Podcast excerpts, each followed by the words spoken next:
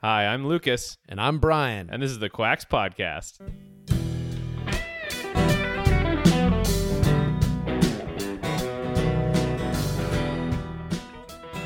Hello, friends. Welcome to the podcast. So just Lucas here today. Brian is having a vacation in California with his daughter and their friends. So good luck to him right now with a teenage daughter. Uh, anyway, it's just going to be me today. I'm going to talk about Turkey Tail. I'm going to be talking about some news articles. And so let's let's jump. Well, let's before we jump right in, there was something I saw that I wanted to chat about real quick. Apparently, uh, Mercola, which is a great website for news, always very well sourced.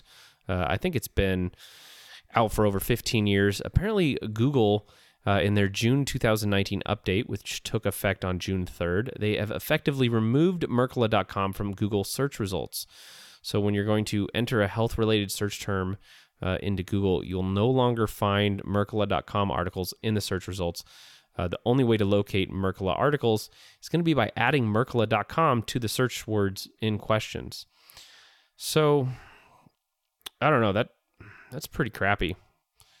You know, to have Google be censoring them. And and I don't think they're censoring, I don't think it's just Google. I think it's also Facebook, YouTube. Um, one of the, apparently one of the primary sources of Google's quality raters are uh, instructed to use Wikipedia when they're assessing the expertise or authoritativeness or trustworthiness of an author or site. And Wikipedia is censoring information and crafting narratives to benefit certain groups, and uh, it's just kind of a mess. So anyway, uh, natural health stuff out there is a little bit under attack, which is a little concerning, but uh, yes, we're going to keep pushing through, I suppose. With that said, this week we're going to talk about turkey tail, which is a mushroom. And you might have also heard of it uh, by its more scientific name. It's called Coriolus versicolor. And I want to talk about this mushroom because it's pretty interesting. Uh, it's very recognizable. It grows on trees in these little rings that look a lot like a turkey tail, which is where it gets its name. And the mushrooms have been used throughout history uh, with, with evidence of their use in China during the Ming Dynasty in the fifteenth century. So they've been around for a while. Now, usually these mushrooms, they're used in a hot water extract, and they're usually used for the immune system, like mostly colds and flus. However, they're a lot more dynamic than that. They really have a wide range of benefits that I want to talk about today. So if you were interested, you could actually eat turkey tail mushrooms if you wanted, but they're apparently pretty chewy. So most go for the capsules or the powder. All right, so uh, just kind of like a brief overview. Uh, they have a good amount of nutrients in them, the turkey tail. Uh, they're a great source of potassium, as well as like riboflavin, which is vitamin B two, uh, niacin, which is B three. It's also very high uh, in, in pantothenic acid, uh, phosphorus, copper. So it's got some good nutrients in it.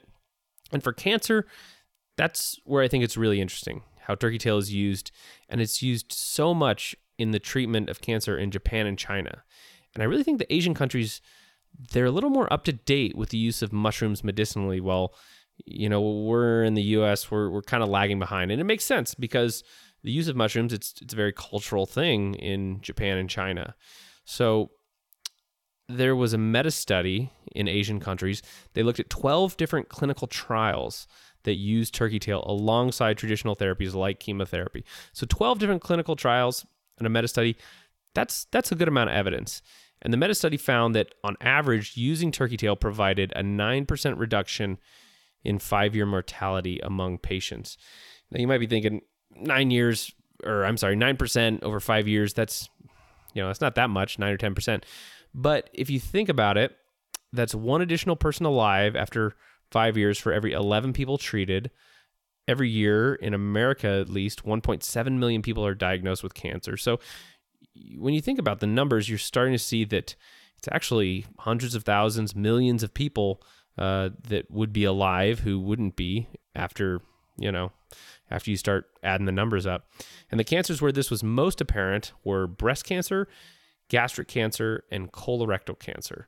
and it was least effective in esophageal cancer and nasopharyngeal, nasopharyngeal can- carcinoma, which is, it's I guess it's a cancer of the head and neck. It, it starts in the upper part of your throat behind your nose.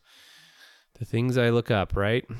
Now, in another study, uh, a certain glucan of turkey tail was looked at in mice, and after giving mice different dosages of this glucan from turkey tail, uh, the tumors that they had were smaller, and the thymus and spleen were larger after nine days. And this suggests turkey tail, it can be possibly used for tumors. And I, I thought the thymus bit was interesting because, you know, as we get older, our thymus tends to shrink.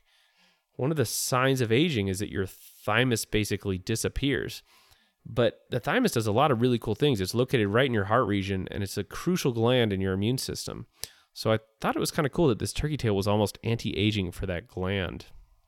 And really, you know, when I'm, when I'm, the reason I'm talking about this stuff, the reason I, I want you guys to know about turkey tail is most people are going to have someone they know uh, diagnosed with cancer at some point in their life. And, you know, this is really big in Japan and China for obvious reasons. They've done the research. They've shown that, you know, it increases the chance of living after five years. And so it's just, I just want you to kind of have this in your back pocket, because all around the world, there's different lobby groups. The F D A is different than the regulations in other places. And so everybody in the whole world is kind of speaking uh, a different health language. The, the way they do things in Europe is different than how they do things here in America. And because of the internet, you know, it's so global, we can t- we can pick, we can get all the different, uh, you know, benefits from all these different countries and combine them uh, for ourselves. So anyway, going on, the, the next study looked at cancer in dogs, same story. Uh, they found that when they used turkey tail, the cancer metastasized slower, their survival times were longer. Uh, and then lastly, oh, this was really cool. There was this awesome case study of an eighty-three-year-old woman with advanced metastatic inflammatory breast cancer. And she took turkey tail at four grams twice daily, so total of eight grams a day, and combined with Taxol and Herceptin chemotherapy, she was alive three and a half years later at eighty-seven. And this case study was from a while ago, so I don't think she's still alive. I mean, she could be, but it's nice to have a real flesh and blood case where someone lives longer uh, than they quote unquote should. I think that's pretty cool. Now, aside from cancer, there is a pretty amazing study, although it's only on around sixty people. And these people, they tested positive for H P V in the mouth. And they split them up into two groups. One group got a mushroom blend containing reishi and turkey tail. Reishi is another mushroom, so. And the other group got the standard therapy. And the group getting the standard therapy had a five percent response rate, so basically nothing. It did not help them. But the group getting the mushroom blend had an eighty-eight percent clearance rate over two months, so super high. And I love studies like this that show such a drastic, drastic effect. I think that's awesome. So if you go to Amazon, you can actually look at different mushrooms and you can look at their feedback. And one of the things I looked at was A H C C, which is very similar to turkey tail. Uh, and in the feedback, It, I, the H P V clearance, you know, the, it was awesome. Uh, most of the people reviewing it, they're women who, you know, they get an abnormal pap smear, or they have H P V, and a lot of them talked about, you know, getting rid of dysplasia and all that stuff. So really, really positive there uh, for that. And lastly, there was a study on type two diabetic mice. It showed that an extract of turkey tail had a very strong anti-diabetic effect that lowered insulin resistance. So I decided to test this out personally, and I can attest that uh, my blood sugars were lower while I was taking turkey tail. Now, I'm not a type two diabetic. I'm a type one diabetic. That's a little bit different. You know, you get diagnosed when you're young, and it's an autoimmune disease, but, you know, it brings blood sugar down, so that is true. Now, as far as which one to take, uh, how much, you know, how much to take, studies show that you can take up to nine grams per day. Seems like in cancer, it's usually four to eight grams. The only side, I, I looked for side effects. The only side effect I really found was that it may darken your fingernails and stool. It's kind of strange, but anyway, there are a bunch of different brands. I tried Host Defense, which is a great mushroom supplement company. I trust their manufacturing and quality. I'll put some links to their stuff in the show notes and on the site. I'll also put a couple good summaries on turkey tail from Doctor Axe and others in the show notes if you're interested in more information. Now, real quick before we move on, I want to give a shout out to showit dot co. These are the guys that we built our website on, and my friend J T over there was kind enough to let us use his site. And and so if you are a photographer or if you're, you know, need a website for your wedding, it's super easy to use, drag and drop, really nice website uh, to launch a website. So anyway, if you're interested, showit dot co, check them out. All right, on to the news articles. Now, the first news article is almost a joke, but anyway, the it was this piece that was in an uh, N B C and C N N. And it was a study that looked at people's skulls, and they found that there's these little bone spurs growing on the back of people's skull, you know, right on that little nodule. And they hypothesized that people are getting these bone spurs from too much phone use. Apparently, the younger you were, the more pronounced these spurs were on the back of your head. And so they thought, well, it's because people have their head down looking at their phone. I don't even know. Anyway, there was trouble with the study. I guess one of the authors, they had a financial conflict of interest. It was a weird con- conflict too. It was like he sold pillows that were good for chiropractic care or something like that. And so they said that was a f- financial conflict of interest because somehow that was going to help with these bone spurs. I don't even know. Um, but anyway, that was one of the bad things about the study. And then there was actually the fact that they didn't measure the bone spurs and the amount of time that people spent looking at their phone. The link was just hypothesized, you know, because we're not supposed to have these little horns on the back of our head, but they're showing up more and more. So anyway, that's an interesting, interesting little article. You can check it out, N B C or C N N, and I'll put the links in there. I just thought that was too funny not to mention. And then lastly, cool article on Mercola's website about sleep. Kind of ties in with last week's talk topic a little bit. So in a recent study published in Diabetes Care, uh, funded by the National Heart, Lung, and Blood Institute, they looked at not just the amount of sleep you got, but the regularity of sleep. Now, this new study, they discovered that when participants did not stick to regular bedtime and wake-up schedules, it put them at higher risk for obesity, high blood pressure, high blood sugar, and other metabolic disorders.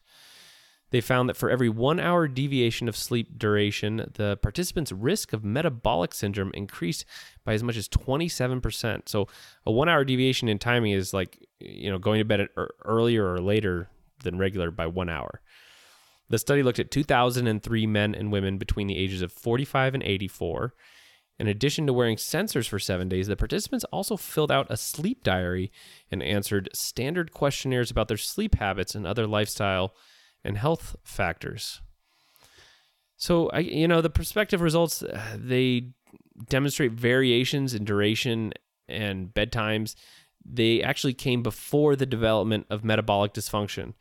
So that provides evidence for a causal link between like irregular sleep and metabolic disorders. So, so you know, there you go. It's it isn't just about getting more or less sleep, but also sticking to a certain bedtime and having that regularity, that rhythm that your body can depend on.